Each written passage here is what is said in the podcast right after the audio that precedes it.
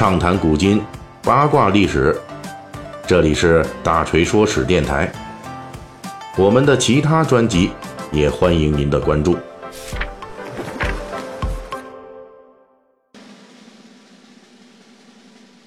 十月一日啊，我国举行了国庆七十周年盛大的阅兵活动啊，吸引了全世界的目光。这是我们建国七十年以来啊。锤哥，我感觉是最震撼的一次阅兵了啊！这次是展现了我军的强大、我军的威武，还有我军的美丽。那为什么说美丽呢？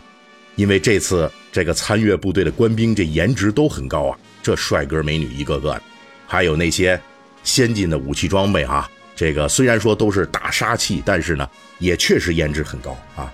所以锤哥忍不住啊，啊，就想用这个。性感这个词来形容一下我们这人民军队了，一定是圈粉无数啊！那活动中呢，那些首次公布的这些高新的武器装备啊，什么水飘弹呐，什么高超音速导弹呐，东风快递啊，这些啊，对于咱们大锤说史这讲史咱们来说呢，虽然说这话题热了，但是属于有点跑题的内容。虽然说锤哥呢对这个军事科技方面也是有所研究吧，啊，但是以后有机会呢，咱们可以专门去说。那么今天呢，咱们还是延续咱们这个专辑呢，就是用历史的这个事实来注解啊当今热点新闻事件的传统。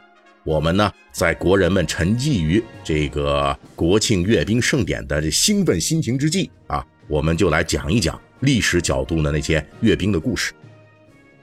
阅兵在我国有非常悠久的历史，按照春秋时代成书的《左传》一书的记载。在大禹治水成功之后啊，就曾经在涂山这个地方大会诸侯啊。涂山这个涂就是涂料的涂。而在这次涂山盟会上呢，那大禹据说就进行了一次，就历史上的第一次阅兵。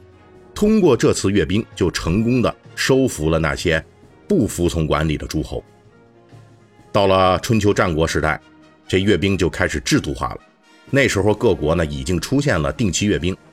每年对军队进行一次定期检阅啊，被这种这个定期的检阅呢，就被称之为搜搜查的搜。那另外呢，每三年还要检阅一次这个战车，有点像咱们这现在汽车年检啊，称之为大阅。这个检战车的这个称之为大阅。每五年呢，还检阅一次呢，就把这战车和步兵共同检阅一次，这个称之为大搜。从这汉代开始呢，古代王朝阅兵啊，就改成每年秋天来举办一次。这时候呢，还不叫阅兵啊，而是称之为教阅。那之所以说这个阅兵选定这个时候啊，是因为古代王朝很大部分啊，咱们这个这个兵兵役啊，是属于这个义务兵，就是说呢，这些士兵啊，平时呢都是啊耕种的农民，那你不能耽误人家务农啊，这个也是大事儿，对不对？所以呢，都是等到这个秋收之后啊，农闲了，哎，才能组织大规模的这个阅兵啊，才能组织这个训练等等，啊，也是借着这个难得的这种集结农民的机会，来强化一下他们的这种军事素质。那么我们后世所用的阅兵这个词汇啊，什么时候出现的呢？这是东汉末年三国时代啊，我们现在常用的阅兵这个词就正式出现了。那时候呢，这历代的封建王朝就纷纷沿用秋季阅兵的传统，目的呢，就是除了说保持自己这军队的战斗力之外，哈，还有一个考虑就是威慑这王朝的潜在敌人。既然是威慑呢，那么这个阅兵就不能说太糙、太寒酸，要不然你也镇不住人家。所以呢，我国的古代阅兵很早就重视这阅兵的军容军事。总之就是说呢，越威武越好。比如说，我们后世非常熟悉的一个词汇叫“我武为阳”啊，就是说这个《尚书》里边啊描写的三千多年前周武王在讨伐商纣王之前，在这个孟津检阅军队的时候，这个词就是来形容周军强大的阵容的。其实从古代的世界范围来看，包括咱们中国在内的各大文明古国，比如说古埃及、波斯，还有这古罗马等等，都举行过。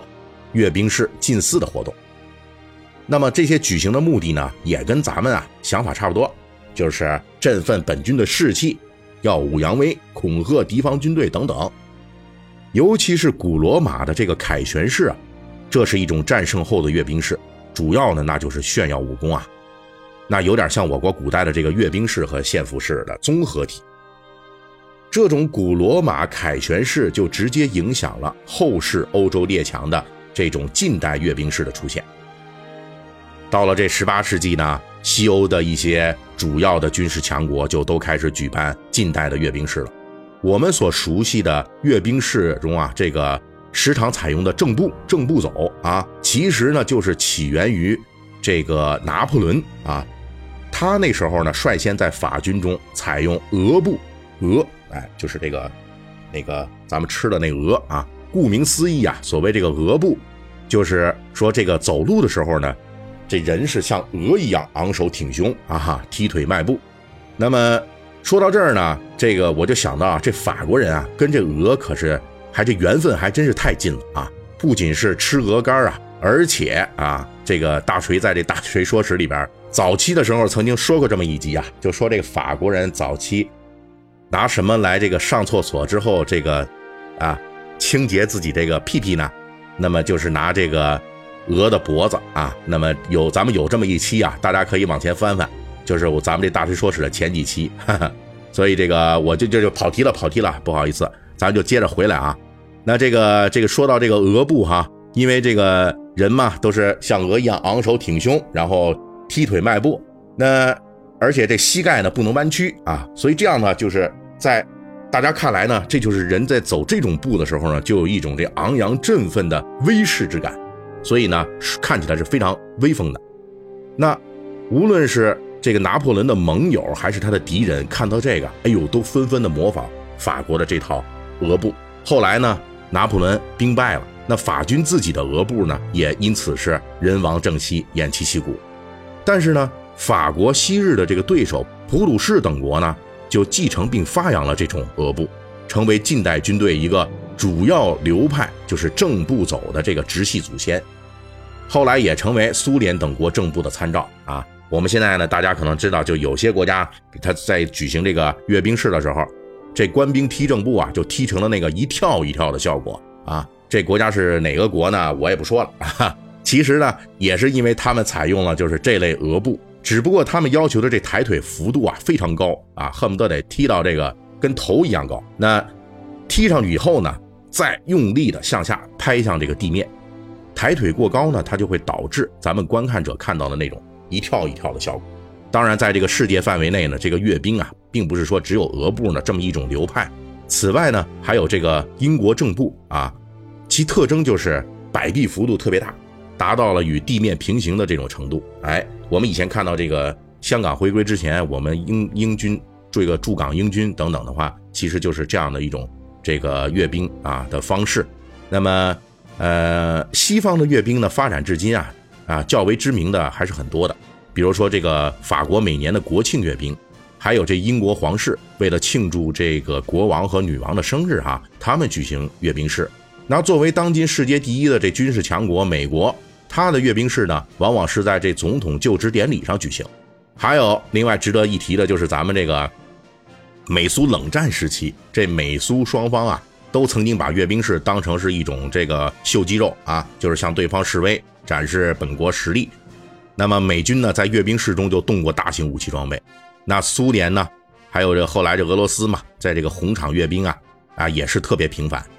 他们每年五月九日纪念反法西斯战争胜利的时候，都要举行阅兵啊。只有这个一九九一年到一九九五年这五年啊，这俄罗斯呢啊有点走背字儿，这经济状况忒糟糕了，有点手紧，所以呢这几年就停办了啊。那这些阅兵呢，同样是武装力量和先进武器的这种公开展示，而且由于举行阅兵的场地莫斯科红场啊，这个当时面积比较小。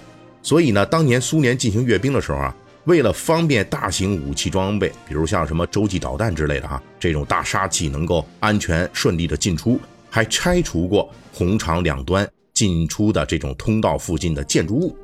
回来，再咱们说说咱们这个中国啊，进入近代以后呢，中国就开始逐渐的学习西方的军制，而且中国的阅兵呢，也表现出了我们中国人自己的特色。一九三一年。中国工农红军第一方面军在瑞金举行了盛大的阅兵典礼，这是人民军队历史上的第一次阅兵典礼。中华人民共和国成立之后，从1949年到1959年，共举行了十一次国庆阅兵。此后到了1984年，就是国庆三十五周年之际啊，再度恢复了国庆阅兵。之后就是1999年新中国成立五十周年之际举行的阅兵式。此后就是2009年国庆六十周年的阅兵，以及咱们刚刚看到的国庆七十周年的阅兵式。呃，我们的阅兵式啊，采取的整齐划一的这种正步啊，也确实是非常的举世瞩目，因为它实在是太帅了。那么大家看到这人民子弟兵啊，宛如一人的这种整齐的队列和威严军事啊，是令人称赞。甚至说这动作极其标准、极其统一呢，就让人觉得，哎呦，这是不是机器人啊？克隆人啊？其实呢，我们采取的这个正步走啊，既不同于欧美曾经普遍采用的那种英式正步，也不完全等同于历史上的普鲁士以及苏联的正步，它是一种集合了。几家历史正步的优点，并且结合中国人身体特征而改良出来的正步，所以说呢，这是最适合我们中国啊，适合我们人民解放军的一种这种阅兵的这种模式，所以走起来呢，就比较能够体现中国军人的这种威武的形象。